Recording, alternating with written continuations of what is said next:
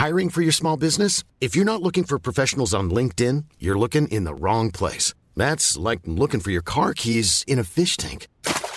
LinkedIn helps you hire professionals you can't find anywhere else, even those who aren't actively searching for a new job but might be open to the perfect role. In a given month, over 70% of LinkedIn users don't even visit other leading job sites. So start looking in the right place. With LinkedIn, you can hire professionals like a professional. Post your free job on linkedin.com slash people today. Hi, folks, it's Rick Wilson, and welcome to the Daily Beast's The New Abnormal. Hi, I'm Molly Jong-Fast, a left-wing pundit and editor-at-large at The Daily Beast. I'm also an editor at The Daily Beast, a former Republican political strategist, best-selling author, and full-time troublemaker. We're here to have fun, sharp conversations with some of the smartest people in media, politics, business, and science that help make what's happening in the country and the world clearer. I'll try to keep Rick to the minimum number of F-bombs and try to keep our kids, pets, and other wildlife sounds from invading our respective bunkers. Hi, Molly Drunk Fast. Hey, Molly. Yeah, Rick? When we set out to make America great again, where did you think we would rank in terms of like misery index in the world? Do you think we'd be above or below Russia or Mexico? I have a question about the misery index. What exactly is it? Well, it's a combination of inflation, unemployment, and other scores in, in the economy. And right now, the countries with the lowest misery index in the world are places like Switzerland, Malaysia, Thailand, Singapore, Japan. So our misery index has fallen. So we're now the 25th most miserable country in the world. I feel like making America great was supposed to move that number the other direction. You know, it's becoming clear to me that not controlling a pandemic may not be the best tact. Not controlling a pandemic may lead to misery. It is it is a shocking revelation. it's going to just go away. It'll disappear like magic. By Easter. Yeah, yeah, by Easter. Remember that? Easter. And then by July, the economy is going to be rocking. Yeah, that is a Jared Kushner. And by the way, hearing Jared Kushner say the phrase rocking, it bothers me so much. I can think of him like digging his dad's old Perry Como albums out and saying, Ivanka, these are going to be rocking. You know what's delightful about Jared Kushner? Nothing. Is as a Jew, it is so every time I see him on television, I'm like, oh, so bad for the Jews. Not our best. You know, not great. Well, I think again, Molly, being an android, Jared doesn't technically qualify. Oh, as a Jew? Yeah, I, I don't. I, can you be a robot Jew? I think you can. I'm pretty sure okay, you can. well, maybe I'm wrong. I'm gonna have to get a uh, an AI expert and a Talmudic scholar together to sort out where Jared falls. I think we'd have to find like a robot rabbi to tell us what really is going a, on. a robot, if you will. A robot, yes. So the uh, United States is miserable as fuck. The Bloomberg Misery Index, folks, check it out. You'll find that uh, America has not been made great again. It has been made dramatically worse in the world. And if you're proud of being ranked worse than Mexico and Russia in the Misery Index, raise your standards. I have a question for you about this. So, when a candidate wants more debates, does that mean they're doing well? Anytime a candidate asks for additional debates, it is a sign they are worried. It is a sign they are behind because they look at debates as a moment that could catalyze something in their campaign to break them out of the doldrums or break them out of a shame spiral or put a crisis in the rearview mirror or some other crazy thing, some externality that that changes the narrative dramatically. But Donald Trump asking for a fourth debate is is a sign that he is looking for a chance to go out on stage and whip his dick out and dance around and yell and try to do something that will distract people from the absolute catastrophic job he's done as president. But you know what's interesting to me is like you'll remember in 2016 or as I like to call it the moment when this all went horribly wrong that Trump lost all his debates. Yeah, of course. I I mean, look, one of the things about debates is they don't matter as much as people think. They can have an effect, but they don't have a lasting effect in terms of what we know from voter data research. In this case, Donald Trump is trying to land a haymaker of some kind on Joe Biden uh, at, at, a debate and say, See, I told you he was senile and dementia. Uh, not like me. Where am I? Who is this? Yes. How do Um, you do ramp? Can you how hold do you my ramp? hand on ramp? Can you ramp? Can you ramp? Can you ramp? ramp, Don? I would love for Joe Biden to just say, you know, Don, I'm happy to do push ups here on stage and see which one of us goes first. You want to try that? Oh, but yeah, look, Donald Trump trying to insist on debates is a sign of profound nervousness in their operation. Right. I mean, it's it feels like they're just trying to change the narrative as much as possible. That's right. That's right. And because they're scared. Now, I have a question for you, which is if your best hope is debates and you're Donald Trump, what does that say about the position you're in? Well, Donald Trump is a creature of the media. He is a cunning, feral media creature. He recognizes that if you get, you know, a fourth debate under the under the docket and something happens, he'll try to whip up the Fox OANN online machine and drive up the perception among his people that he's winning, that things are coming back. Because right now, a lot of Trump voters, their their intensity is dropping off a little bit at, a time. The more he thinks he's going to lose, the more it seems like they're going to lose. The worse those people are going to feel. And as those things decline, it's hard for them to get juiced up again. But he's going to try to get them juiced up again by some either either proclaimed or imagined win in the debates. I have owned the libs by telling Joe Biden that he's a stinky pants you know they'll they'll come up with some juvenile weird Trump nickname or something, and all the, sort of echo chamber of Trumpism will ride with it as hard as they can. It doesn't change the fundamentals in the states, but do you remember when there was an article, and I think it was by Maggie in the Times about how Trump was calling Joe Sleepy Joe, and someone in the Trump administration was like, "I would kill to work for someone sleepy." Right. Yes, I remember that. You I remember that. like Sleepy Joe. That's what you know. And I do think it's interesting. Like if you look at in 2016, Crooked Hillary stuck. Remember, he killed Jeb with two words. Low energy. Yeah, I mean, he killed an entire Republican dynasty with two words. I, I, remember talking to one of the Jeb people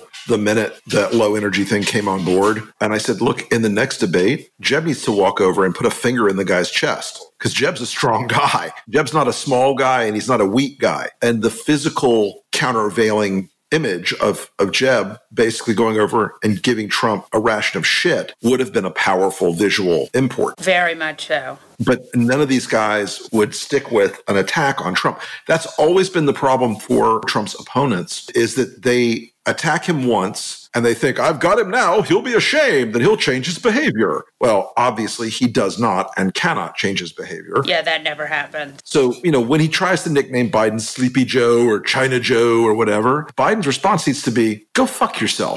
the good news, I think, with Biden is that Biden is very pissed off. And so when they asked him if he'd take a cognitive test, even though Trump won't take a cognitive test, even though he brags about taking the dementia, you know, whatever the dementia test they made him take was. The spot the rhinoceros test. Right. Man, woman, woman, dementia, TV, We're, drool bucket. We're all going to die. Actually, I think the Trump one would be president, straitjacket, drool bucket, asylum, future. Some of those words are two words. You know, Molly? Drool bucket is not one word, is it? No, it's not. No, it's not. But I suppose it could be. We'll give you a special something alliterative. Oh, how we could have two, two of the phrases could be spittle and sluice. It's sort of alliterative and evocative at the same time.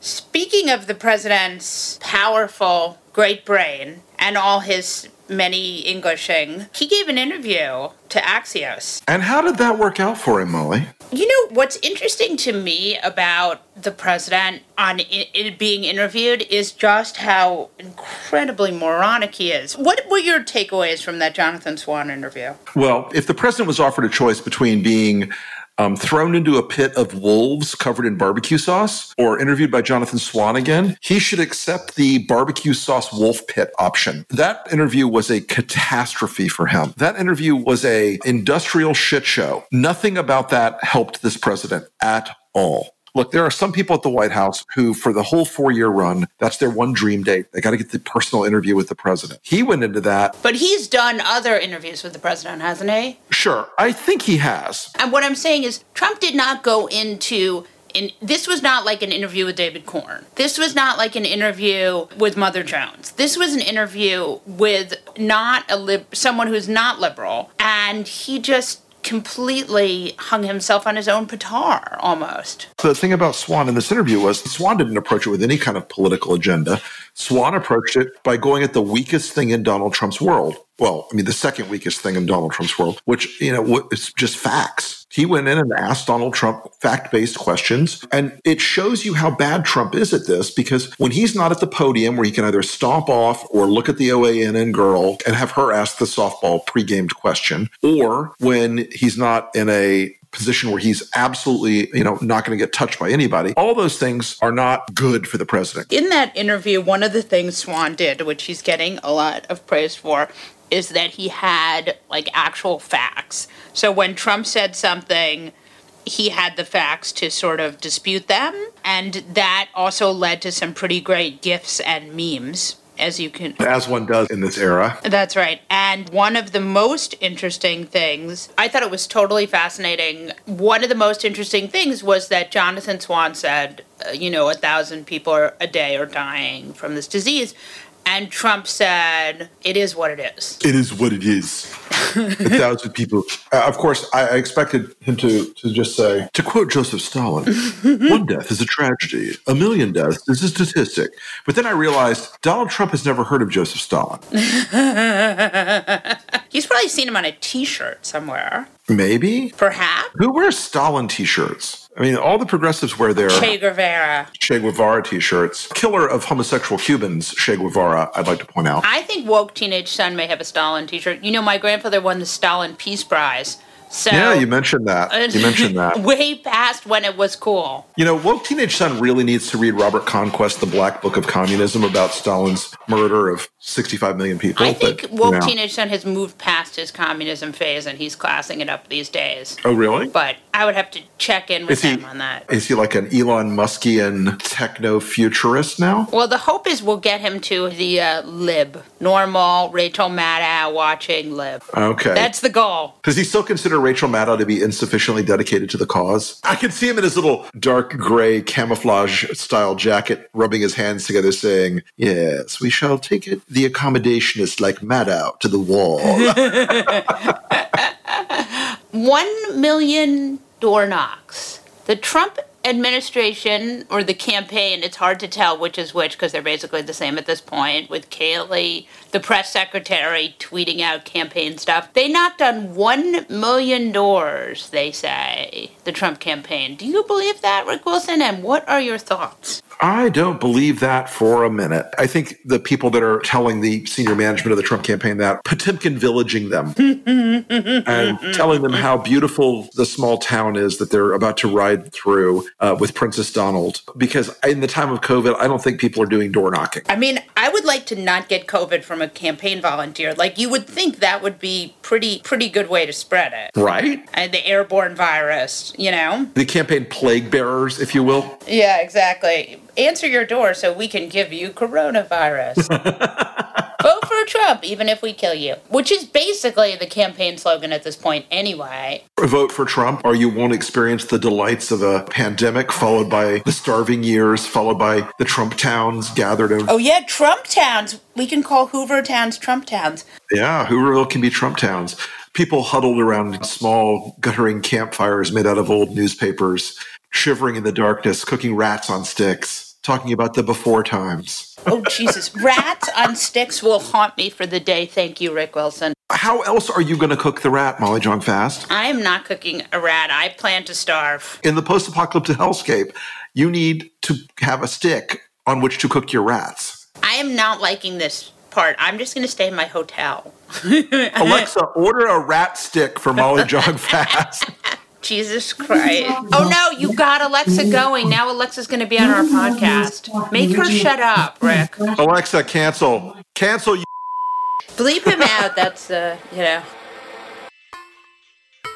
Harry Siegel is the senior editor as well as the opinion editor for the Daily Beast and host of the podcast FAQ NYC. And we're so excited to have him here today. Harry is my editor And also, I think Rick's editor, right? A lot of the time. Most of the time. I got to place in the cuss words. When we look good, it's Harry's doing. Bad. Right, exactly. And we're big fans of his. But he's also a person who knows everything about New York. What do you think of this Tish James announcement? And can you just talk to us about this? Sure. When Tish James was running to be the Attorney General, she said on the campaign trail, I'm going to go after the NRA. And sure enough, she has with this big juicy civil suit, basically saying this organization is so corrupt that it needs to be dissolved. The NRA is screaming and crying that, hey, this is politically targeted because she said that. But, but, but, this thing is like 160 pages. And let me tell you, Tish has the receipts. A lot of those receipts are about a whole host of shady characters, but a whole lot of them are about Wayne LaPierre, who's run the place for 30 years and has got in the habit of taking private flights having his family take private flights, having private flights so his niece and his grandniece can get dropped off that he's not even on, a yacht that he likes to stay on. Oh my, thousands and thousands uh, for very nice, fancy clothes. You know, he's just a regular man who loves guns. So for all the uh, for all the targeting stuff, it really looks like they have the goods here. And the little bits from LaPierre when he got interviewed by their office are hilarious. It's him explaining how it's really hard to get commercial uh, flights back from regular regular airports. So there was just absolutely no choice to do it, and lots of stuff like that. So this organization that hates the elites and the, the libs and the city people and so on, it reads allegedly just like an incredible series of gifts with a board that's just been completely checked out, signs off on bonkers expenditures, was back signing 15 year old contracts after realizing the AG was going after them, and it looks like they're in a ton of trouble. One more thing adding to that trouble is they burned something like 50 million in legal legal fees in the last two years prior to this and are hundreds of millions of dollars in the hole. So this just looks like a hustle that's gone wonderfully for a generation for folks. Wow. Uh, that now has hit really serious trouble. Clearly, Trump and the NRA now are going to use this to uh, politic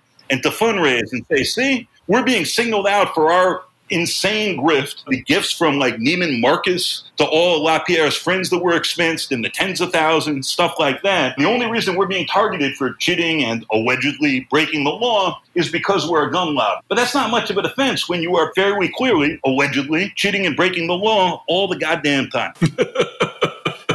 And then the last thing here, this is a civil suit, right? Because the attorney general, despite that name sounding like, you know, law enforcement queen of all things or king, like is basically in New York State a, a civil position, but with incredibly strong civil powers. And I think their implicit argument is the reason they're saying we shouldn't just find these guys, we shouldn't just boot this leadership. We need to dissolve the organization as well as potentially refer criminal charges and already refer this to the IRS. It, it's almost like with the house, right? Or real estate. Like some places are just a teardown. Like none of the rooms work. The bathroom is broken, the kitchen is deteriorated, there's mold in the walls. And as you start reading through these 160 pages, you can really get to how they got there with the NRA, and it's many, many, many alleged grifts. Well, I spoke to a former NRA board member today. And this person said to me, I left in year X after three or four years of asking why Wayne, you know, lived like he was a billionaire when, you know, his salary package is a certain level. And this person indicated to me that there were a lot of people well aware inside the organization of, of just what a machine, what a money machine it was. And that there was a fear that eventually other gun advocacy groups would start marketing against Wayne. And a few of them had over the years. But this is a, a a, lesson in politics that everybody needs to remember. Remember pigs get fat and hogs get slaughtered. This hog right? He's been summering in the Bahamas. He gets there every year on a private charter. He stays on a 107 foot yacht owned by an NRA vendor. When he's not there, he's safaring complimentary in Africa. I mean, it's wild. I mean, as one does. Don't tell my wife.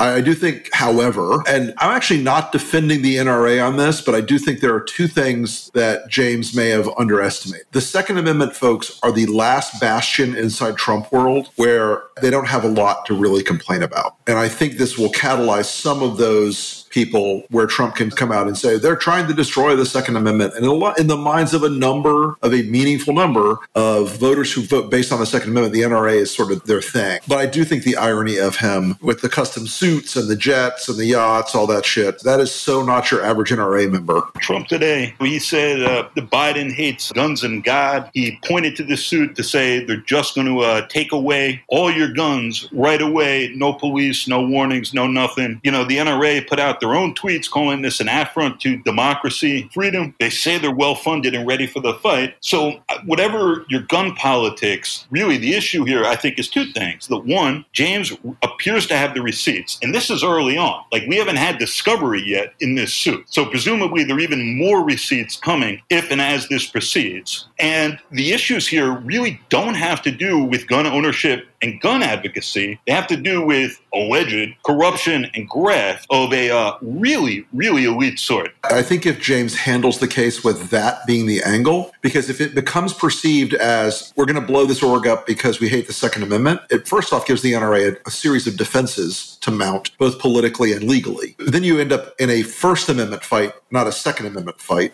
But if it goes into this as these guys are corrupt, these guys are lavishly, you know, raping and pillaging inside this organization where they're taking the small dollar donations of people who think they're fighting for the Second Amendment, but instead they're fighting for, you know, the second seat on a G650 down to Grand Bahama. It's a different flavor of battle. To that point, do you guys have any insight? The Free Beacon obviously came out today with the thing that NRA was about to spend record money. Yet last election, there was all this talk that apparently the NRA was having foreign money funneled in. Is there any insight on that either you two have?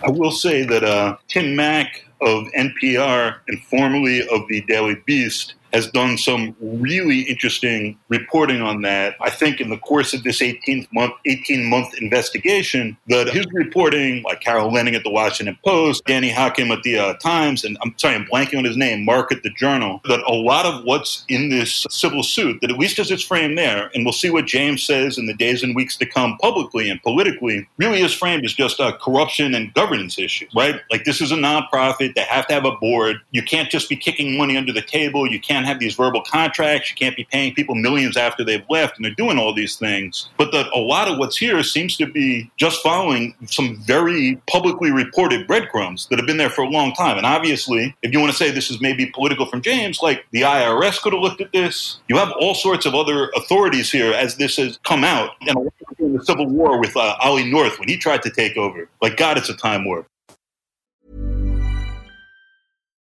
Life is full of what ifs. Some awesome, like what if AI could fold your laundry? And some, well, less awesome, like what if you have unexpected medical costs? United Healthcare can help get you covered with Health Protector Guard fixed indemnity insurance plans. They supplement your primary plan to help you manage out of pocket costs. No deductibles, no enrollment periods, and especially no more what ifs. Visit uh1.com to find the Health Protector Guard plan for you. Quality sleep is essential. That's why the Sleep Number Smart Bed is designed for your ever evolving sleep needs. Need a bed that's firmer or softer on either side? Helps you sleep at a comfortable temperature? Sleep Number Smart Beds let you individualize your comfort so you sleep better together. JD Power ranks Sleep Number number 1 in customer satisfaction with mattresses purchased in-store. And now, save 50% on the Sleep Number limited edition Smart Bed for a limited time. For JD Power 2023 award information, visit jdpower.com/awards. Only at a Sleep Number store or sleepnumber.com. This show is sponsored by BetterHelp. You know, there's something I've really been needing to get off of my chest lately, which is that everyone and their mother should listen to the Andre 3000 album because it lifts my spirits on a regular basis, 1000%. We all carry around different problems, big and small, and let's be honest, when we keep them bottled up, it can start to affect us negatively. That's where therapy comes in. It's like this safe space where you can unload all those burdens and start figuring out how to work through whatever's weighing you down. Therapy can make a difference. I know this from firsthand experience, and it's not just for those who've experienced major trauma, it's for anyone who wants to improve their mental well being. Therapy can help you learn coping skills, it can teach you how to set better boundaries, and it can make you be a better version of yourself. If you're considering therapy, why not give BetterHelp a try? It's entirely online, which means it's convenient, flexible, and fits into your schedule seamlessly. Plus, getting started is as easy as filling out a brief questionnaire to get matched with a licensed therapist. And the best part? You can switch therapists anytime at no additional charge. So why wait? Take that first step towards a happier, healthier you with BetterHelp. Get it off your chest with BetterHelp. Visit betterhelp.com slash the new abnormal today to get 10% off your first month. That's betterhelp, H-E-L-P dot com slash the new abnormal. Before we get into things today, we have a fun little treat rolling out soon. There are so many insane things happening in the world right now, and two episodes each week just aren't enough to cover it all. So, The New Abnormal is going to start releasing a limited run series of bonus interviews over the next few weeks for Beast Inside members only. Starting in August, we'll release a new one each Sunday. But listen carefully, only Beast Inside members will have access to these. So, head over to newabnormal.thedailybeast.com to become a Beast Inside member. That's newabnormal.thedailybeast.com. We promise it'll be worth it. Today we have a very special guest. Rebekah D. Jones is an American whistleblower and geographer, and she is the founder of the COVID Tracking Project. And she's going to talk to us today about what happened when she tried to tell the truth about the COVID data in Florida. So, Rebekah, as the Florida man on this podcast today, welcome. Thank you. And I want to just first off say congratulations on being the person that has driven Ron DeSantis around the bend for the last four months. Because you've done something that's that's unforgivable in the world of the Trump Republicans, which is tell the truth about numbers. So tell us a little bit about how you got started and about your COVID dashboard for the state of Florida and how everything went terribly wrong.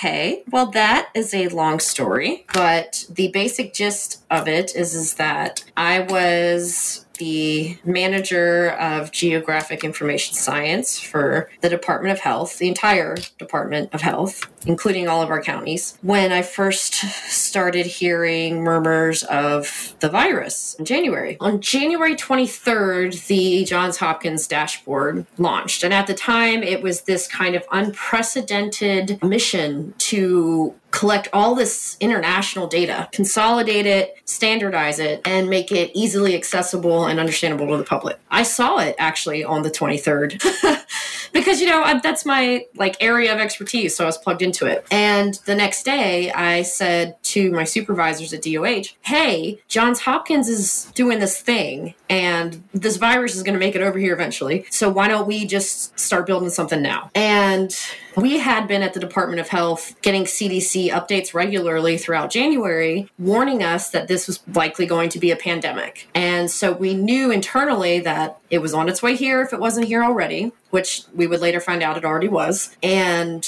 we needed to get prepped. But my suggestion was just, no, no, no, we don't need that. And I said, okay, well, you know, let me know if you change your mind. About a week later, as the numbers on the dashboard kept going up and up and up, I was like, hey, I really think we should be on top of this thing that is killing lots of people and spreading crazy fast in one of the most densely populated places in the world. And the CDC keeps sending us emails saying, hey, get on top of this thing. I was told, no, no, no, we didn't need it. By mid February, we were in Florida monitoring hundreds of people that we thought were potentially positive. We were testing people who would eventually come back positive. And well, I remember on February 14th, because it was Valentine's Day, I was planning on going out with my husband. When I saw the data, I canceled our plans. That's how bad it was. And then I started to push a little more and say, look, even if it's just internally, epidemiology is inherently geographic. And at that point, I was told, well, we don't want to start a panic. If people knew that we were monitoring hundreds of people, we would start a panic. Now, Rebekah, can I jump out for a second? Who told you not to do that? Was it Courtney Coppola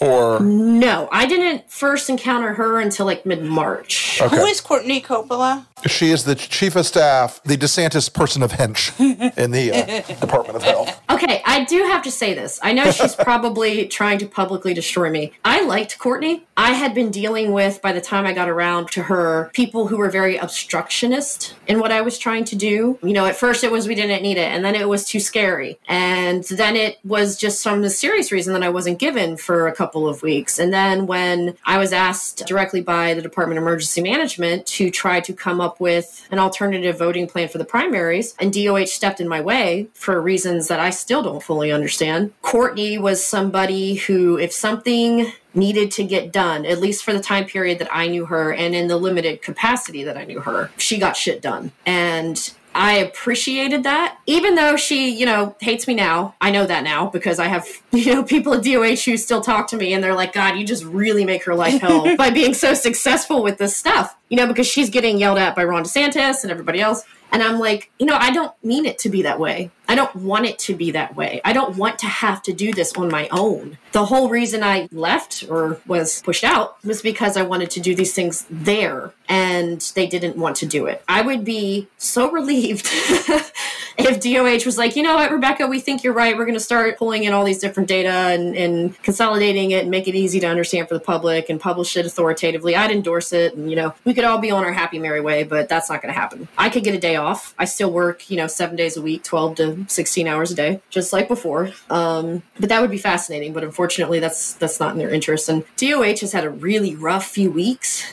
You think? I don't see them coming to me for anything anytime soon, but I just, I honestly just wish they would do it right. And then I wouldn't have to do it and I wouldn't be bothering anybody. And Tell us the story though about what how it went down. So I had a lot of faith in what I was doing when I was there. Our dashboard was crazy successful. I think more than than my wildest dreams. You know, we hit a hundred million views on April 26th. And Dr. Deborah Birx was going around touting it, telling everybody to go to it. There were a whole bunch of articles written about me and how I created this thing by myself. And it was crazy complicated, but, you know, I was never resting trying to get this stuff done. Actually, one of the articles Dr. Rivkees did an interview for talking about how proud he was of the work that I was doing. Dr. Rivkees, for everyone, is the Florida Surgeon General. Yes, who I had worked with much closer in the past. During our hurricane exercise last year, which it used to be that every April slash May, early May, the state would get everybody mm. together from the whole state, everybody who mm. basically would be involved in a hurricane response. And for a whole week, we basically ran through all the motions that we would do if a major hurricane were to make landfall. Each year it's a different storm, it hits a different place. Last year it was Tampa. We were thinking at like a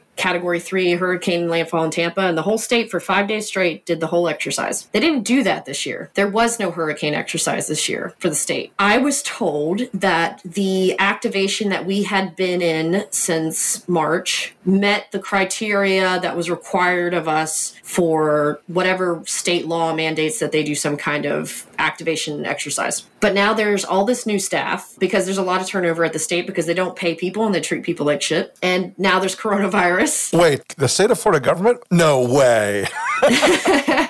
Yeah, so I was actually shocked when they told me this because, first of all, I love the hurricane exercise. I think it's fun. And actually, Jared Moskowitz, who's the director of DEM, recently reached out to me as well, privately. You know, he said they're doing the best to have their team ready. And I have faith in his team. I loved working with his team. It's not them I'm worried about, it's DOH. Isn't he like 16 though? no. He's older than me. so You found yourself doing this dashboard and then what what happened? So we're riding on the success. Florida's been shut down for about three weeks, and it looks like we've plateaued, which is what all of our hope and prayers were. And we worked our asses off. I never had a day off for six weeks straight, no day off. And the people I worked with never took a day off, not till pretty far into it, because partly there were no backups. We were horribly understaffed. My developer was in India when this started, and then when he finally was able to come back, had to self quarantine, so I had no help. And we're all basically exhausted and tired and hoping that the, you know there was a light at the end of the tunnel soon because of how well Florida was doing, despite expectations. So around three and a half weeks into April, the reopening task force meets, and this is a group of about 100 people and a whopping five doctors on the panel. The director of disease control, Dr. Blackmore, wasn't even on the panel. It's mostly business people, which was the first thing I noticed, and I thought, who are these people? Why do they get to decide why we're reopening? They have nothing to do with this. It's like they have no medical expertise. They haven't been knee deep or neck deep into this since January. They should have no say in what we're doing, but they had all the say. And a few days after that meeting,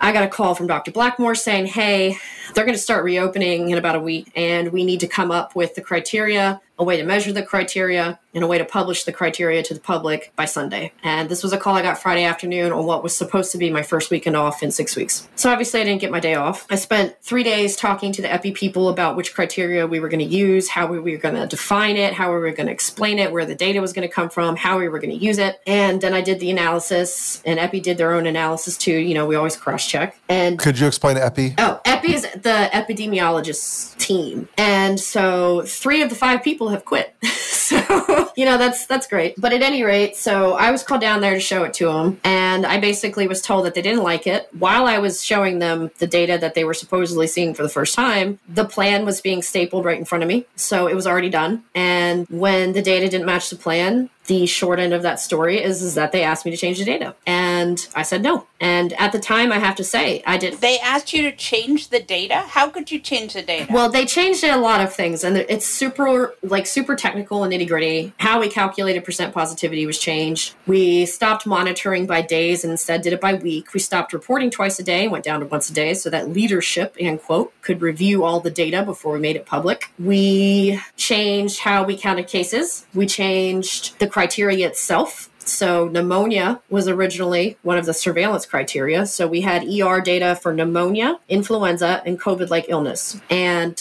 one of the first things they did was cut out pneumonia. It was too high. And if we looked at the pneumonia, you know, admissions and things like that, it would be terrifying. And so they just cut it out. We were supposed to either have below 10% positivity overall, which they changed the positivity calculation, so that didn't matter, and decreasing positivity for at least two weeks. And they changed it to instead of being and both of those, it was or either decreasing or below 10%. And once they diluted the percent positivity, pretty much every county was below 10%. So that one didn't even matter. They decided to exempt all rural counties. About 40% of the counties were immediately exempted from the criteria. They just decided to exempt all the rural counties because, and this is a quote from Courtney, telling Jackson and Franklin or Washington and Franklin that they can't reopen, but Dade or Broward can would be a nightmare. So they just exempted the rurals. And when the suburbans didn't match, and they wanted the suburban ones open, and all that massaging didn't make it happen, they told me to just open up the data and change it, to just change the numbers. So to lie. Yes. And you said No. not only no, but fuck no.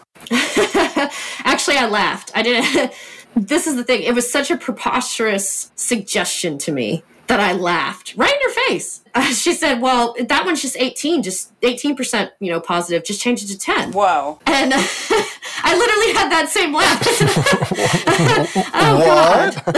yeah. Then uh, she looked at me and she said, "You know, I once had to date a data person who said, "You tell me what you want the data to show, and I'll make it happen." What? And then I realized it was serious. And then I said back, well, I bet they didn't have a PhD either. And yeah, they left. I didn't hear back from them for two days. And I asked Leah in the EPI office, you know, what was happening. I told her what they asked me to do. And she said, oh, yeah, they called me last night for all the raw data. They hired a vendor, it's like a private company, to do the analysis. And she said, uh, they called me at some insane hour. I just gave it all to them. You know, like they don't have a data key or anything like that. She just dumped it all to them. And the next day, the plan was finalized, presented, sent to the public, and it had the exact results that they were asking me to do. So they have gone after you pretty pretty hard. I mean, they, they- tried, yeah. They dumped an Oppo file on you, which is you know not something you expect your government to do. for a health employee who's not a public person. Yeah. I had not even like spoken to the press when that happened. I was telling everybody who called me that I wasn't doing interviews. I hadn't said anything to anybody when DeSantis went on his crazy little tirade that now is the, you know, butt of all jokes with his arms raised out like it didn't happen. Well, guess what, Ron? It fucking did. Uh, may I quote Rich Lowry from National Review? I knew this From- was coming. from early June. Where does Ron DeSantis go for his apology? I feel Yeah, where do where do I go to get mine? I feel like Ron is not getting an apology anytime soon. Yeah, no. Gonna guess gonna guess hard to the no on that. So you'd quit, right? No, I didn't quit. I didn't quit. I said I wouldn't do that. Then I got some other requests to do things that I said no to, uh, one of which was to delete it all. Oh, wow. I said, I need to get that in writing from my boss before I'm going to do that. I was like, we have 100 million people who have looked at this. 100 million. The state, this is the only real public source of information for coronavirus for our state. A day later, I got it in writing. I said, this is the wrong call, but I did it. Everything broke. we broke, we broke the internet. And an hour later, they said, put it back up. And the next day, I was taken off the dashboard. So, what would you like to see happen here? That's a lot. That's a lot. So, first, I have to do my plug and say I wish every Floridian would go to my site, floridacovidaction.com. It's extremely easy to use. I recently launched, or I guess relaunched, a better version of the dashboard. Say it. It's Florida COVID Action. FloridaCovidAction.com. You can get to the dashboard and all the data straight from there. You can find testing locations near you. You can find our community map, which has, you know, your local Red Cross chapter. It has information about summer feeding sites from the USDA where you can get meals for your kids. And I'm going to be launching a violations survey and map soon too, because I've been getting a lot of emails from people saying, you know, I'm at the store and nobody, the people here are not enforcing any of the policies or, you know, people aren't listening here or the store has a reputation for doing this. I have to be very careful about that because I don't want people to go on there and just trash, you know, competing stores. so that's still something that's very much in development. But I've really built this site centered around community. I have now broken down cases by city by day. I am the only place you can get all of that information the cities, the zip codes, the prisons, the pediatric cases, the changing cases over time, deaths, all of it. All of it. I put all of it up there. That's awesome. That's very impressive. Do you worry that people in this government, in other state governments, are changing the numbers to fit the narrative? Yes, of course they are. It would be almost absurd to think that they weren't.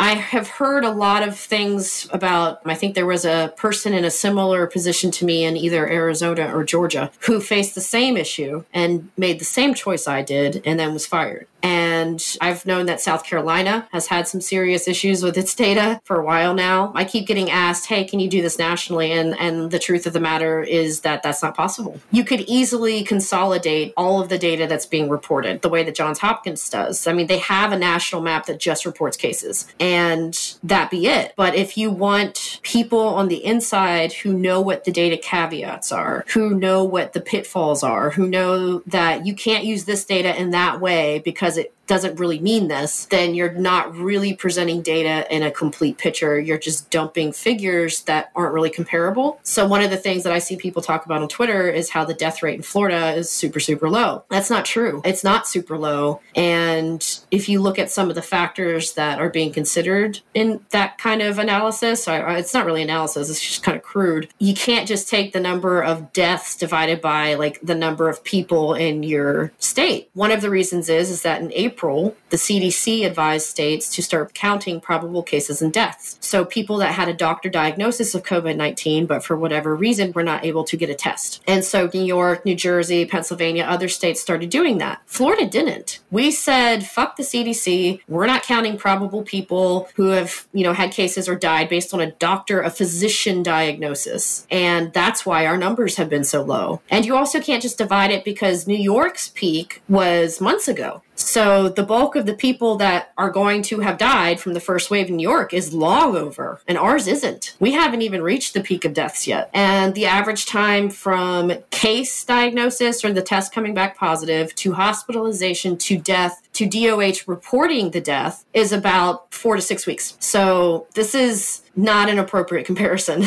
and if we added probable cases and deaths into that, it, it, would be a completely different picture of not just where Florida is now, but where it has been throughout this whole process. But we're not following the CDC.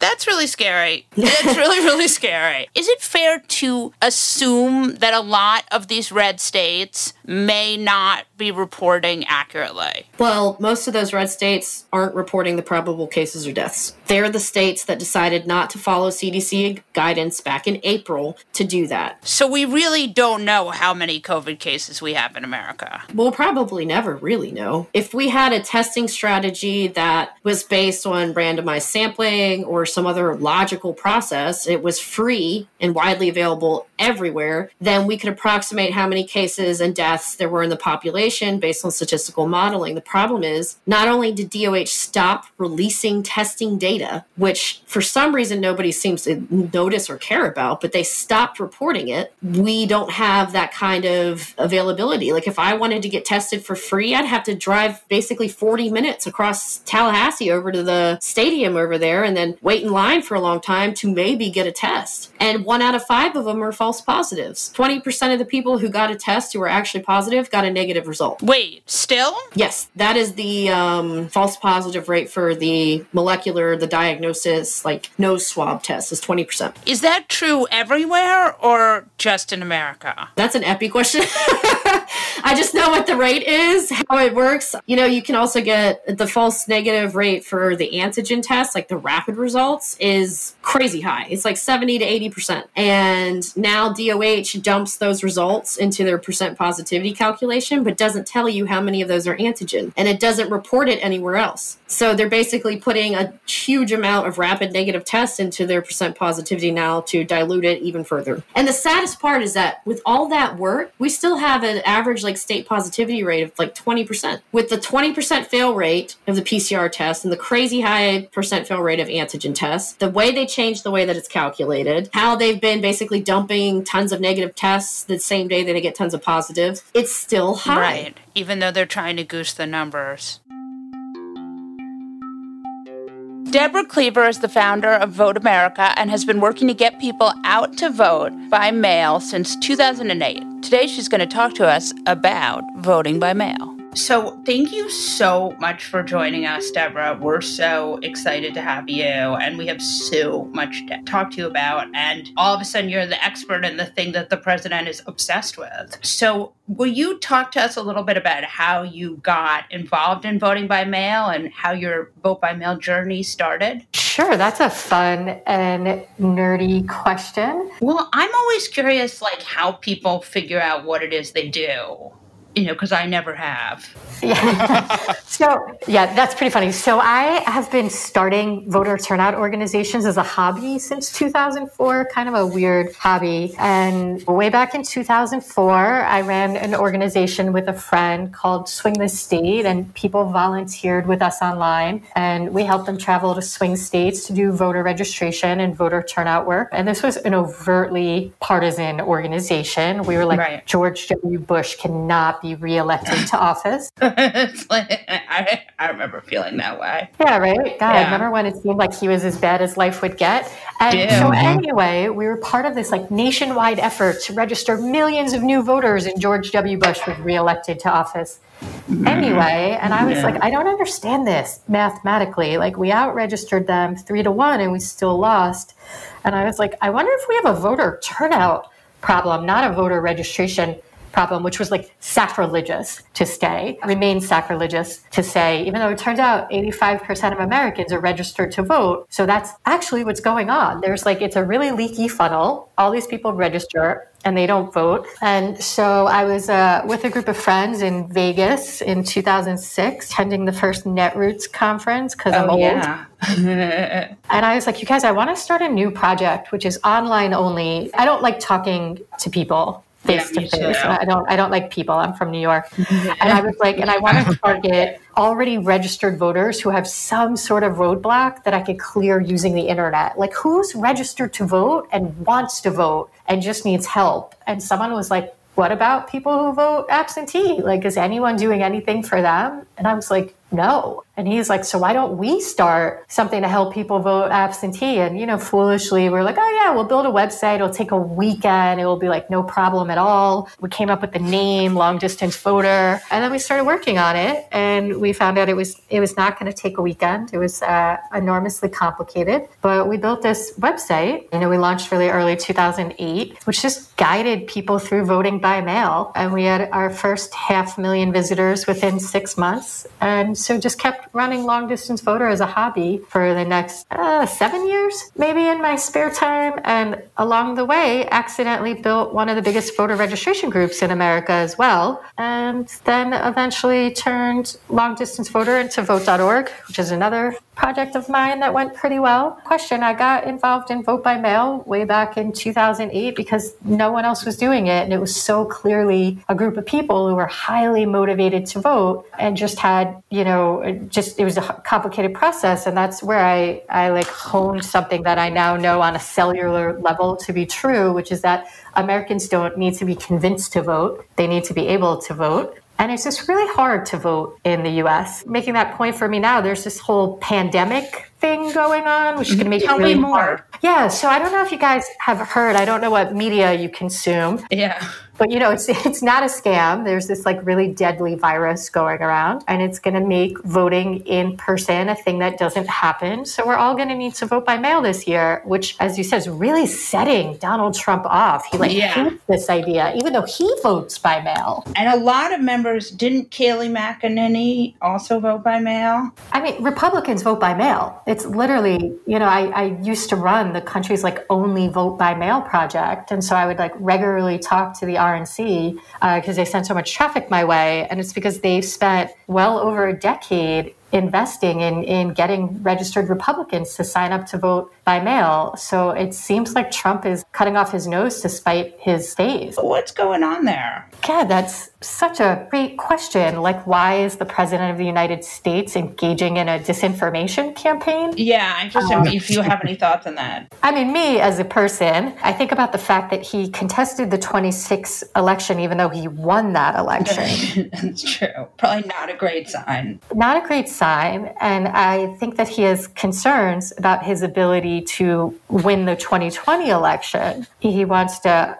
undermine the election and cast doubts on the result because he personally fears the result. Why he has decided to glom on to vote by mail, that one, I think that just boils down to the fact that people are going to vote by mail and he wants to cast doubt on the integrity of the election however it happens. Like if we were all going to vote in person he would be attacking polling places as insecure. I don't think it's vote by mail itself. I think it's voting that he has a problem The with. Problem i think with. he would like to live in a country where politicians choose their voters as opposed to citizens choosing their leaders. So Yeah, that seems about right. right So tell me, what are the like biggest fallacies that you see for voting by mail? I mean, I think the funniest one, the one that makes me laugh the most, is the idea that voting by mail and absentee ballots aren't the same thing. Yes. That, that one makes me laugh like constantly. He's like, vote by mail's an abomination, but absentee ballots are fine. And I'm like, literally the same thing, buddy. Voting by mail is the process, and absentee ballot is the piece of paper. But they're you're referring to the same thing. But on a more serious note, the idea that somehow vote by mail isn't secure is worrisome. It is more secure than voting in person because it takes place on paper. And we've had so many compromised voting machines that anyone who actually cares about election security would want the entire country to vote by mail. So that would, that would be a fallacy that somehow it's not secure. This was really funny. I don't know if you guys remember a few weeks ago, he was talking about people printing ballots at home or or sending in old ballots as if we've all been hoarding our ballots for years and years and then we're going to send them all in at once as if that would be relevant. That doesn't even make any sense. It doesn't make any sense, but he's the president of the United States, and I refuse to believe that he's just talking nonsense. Molly, that doesn't make any sense. Yeah, I think he's talking nonsense. my money's on nonsense talking. You know, I could be wrong, but my sense is nonsense talking. What is your big hurdle with getting people to vote by mail? How do people find you and how do you help them? Sure. So the biggest hurdle is that in most states, you need to sign up to vote by mail. So first you register to vote, and then you sign up for vote by mail. So there's an extra step there that not everyone knows about. And then within that step, you know, almost every state will let you register to vote online, but only 14 or 15 let you sign up for vote by mail online. Oh, interesting. Right? So you're expected to print and mail this sign up form, except that no one owns printers. Home printer ownership right. Has been in the low single digits since like 2011. So literally, people don't have printers because printers are just awful. They're awful. And, and and every so often, someone will be like, "I have a printer," and I'm like, "Does it have ink in it?" And then they're like, "Oh, good point." So in order to sign up for vote by mail, people need to like print and mail a piece of paper, but they don't have printers. They don't have stamps. They don't know where the mailbox is. Do you know the USPS website doesn't have a mailbox locator? Do they seem like weirdly, stubbornly uninterested in your help? Because something is wrong with USPS. Listen, if there's anyone who has faith in mail delivery, it's USPS. I think that they are legally prohibited from getting involved too much in this, but I know right. the letter carriers union, they're like definitely friends of ours. Okay. We're like, they're great. The US postal system is the best in the world. Like, that's another thing. that's right. It's true.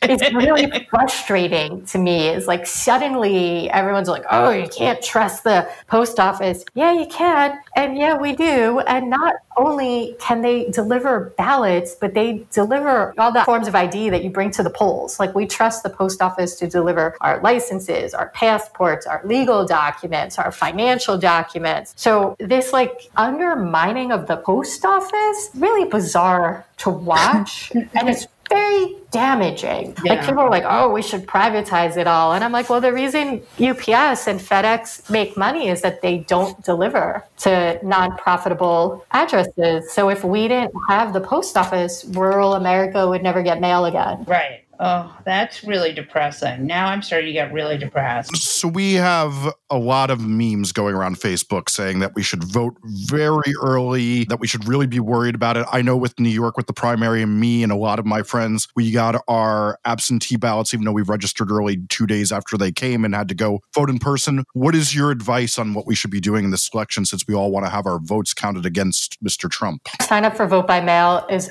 early as possible because the states are just not prepared to process the applications. They're not prepared for the volume of applications that are coming. And since in so many places it's literally a paper form, like there's someone opening the mail and typing from the form into a database. So I think we just need to accept, much like our crumbling healthcare system, that we're going to overwhelm the local election officials. And to borrow sort of dark analogy, we need to flatten the curve of vote by mail applications. So people should sign up as quickly as possible. You can actually go to voteamerica.com and we have a tool that will help you sign up in any state and DC. But sign up now. Let's just get this going. Wow. Can I give a second answer to that? Do you know what would really help this? If the clerks just proactively mailed the ballots to registered voters. That would just really solve a lot of the election administration problems in 2020. Hasn't that happened in some places? That'd be a damn that'd be a damn miracle. So yeah, it would be a damn miracle. But we have like I'm in California and California was just like, fuck it.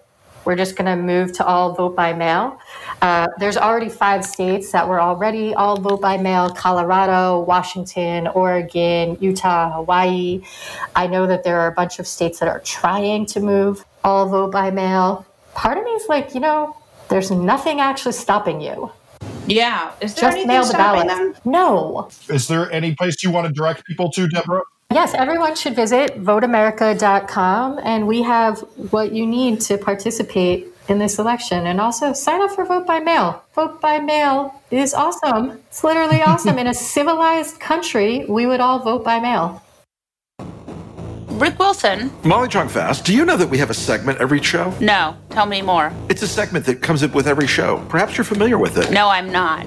It's called fuck that guy. Is it a negative segment? Would you happen to uh, have a candidate for fuck that guy today? My fuck that guy is Mercedes Schlapp. And that's not because the last time I went to her husband's horrendous conservative political action corporation or conference, I got exposed to COVID and have been stuck in my house ever since. I believe it's the conservative political cuckolding conference. Yes, I'm pretty sure it is. Hi, Matt.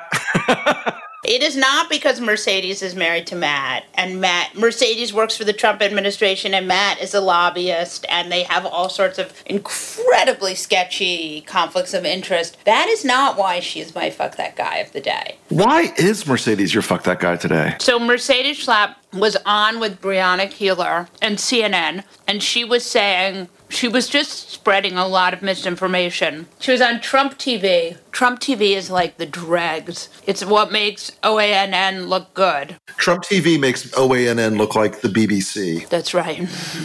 and you had, it was a segment with the president's daughter in law, the president's son's girlfriend, Mercedes, and also Katrina Pearson, who was arrested for shoplifting. Not on the show, but prior. Not on the show, but had prior had arrests for shoplifting. She said Biden's advisors are saying don't even go to the debates, just skip the debates. They're nervous the man is going to be one gaffe after the next. Of course, Biden had agreed to the debates in June, and this is just made up stuff because Team Trump is filled with liars. I wouldn't say it's filled with liars, Molly. That would imply that there was some sort of container in which to hold the liars.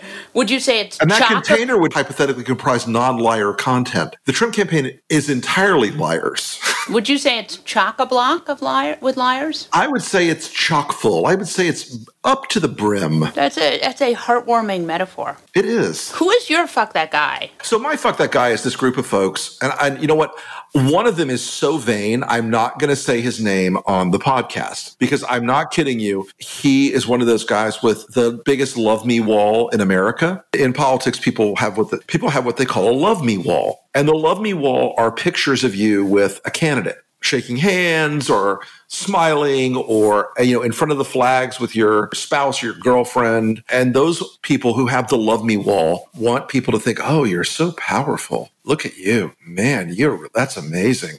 You, you know, whereas most of the time they were staffers at an event they got to go do a grip and grin in the same room with the fundraisers right? Grip and grin folks for the term of art in politics is that picture of you with congressman the senator the president whoever. Both of you smiling at the camera while you're shaking hands as if you're good buddies and if he remembers you five minutes later, it's a miracle. One of the guys involved is a huge love me wall guy. His Instagram is basically like, I'm a prince of the dark arts. Look at me, me, me. And so I'm not going to give him the ego satisfaction of saying his name on the on the pod, but this is a guy who used to work for Matt and this Kanye situation stinks on ice. And look, I've warned Democrats this was this was probably going to happen. I thought it might have been another Jill Stein 2.0, you know, another Green Party boost, but they've decided to go for the uh, the Kanye play instead. So fuck those guys. I think that's a reasonable one. On that note, we'll wrap up this episode of The New Abnormal from The Daily Beast. In future episodes, we'll be talking with smart folks from The Daily Beast and beyond from media, culture, politics, and science who will help us understand what's happening to our country and the world. We hope you'll subscribe to us on your favorite podcast app and share the show on social media. We're just getting started and don't want you to miss an episode. If you'd like to follow us on Twitter, I'm Molly Jong-Fast and he's the Rick Wilson. Thanks so much for listening, and we'll see you again on the next episode.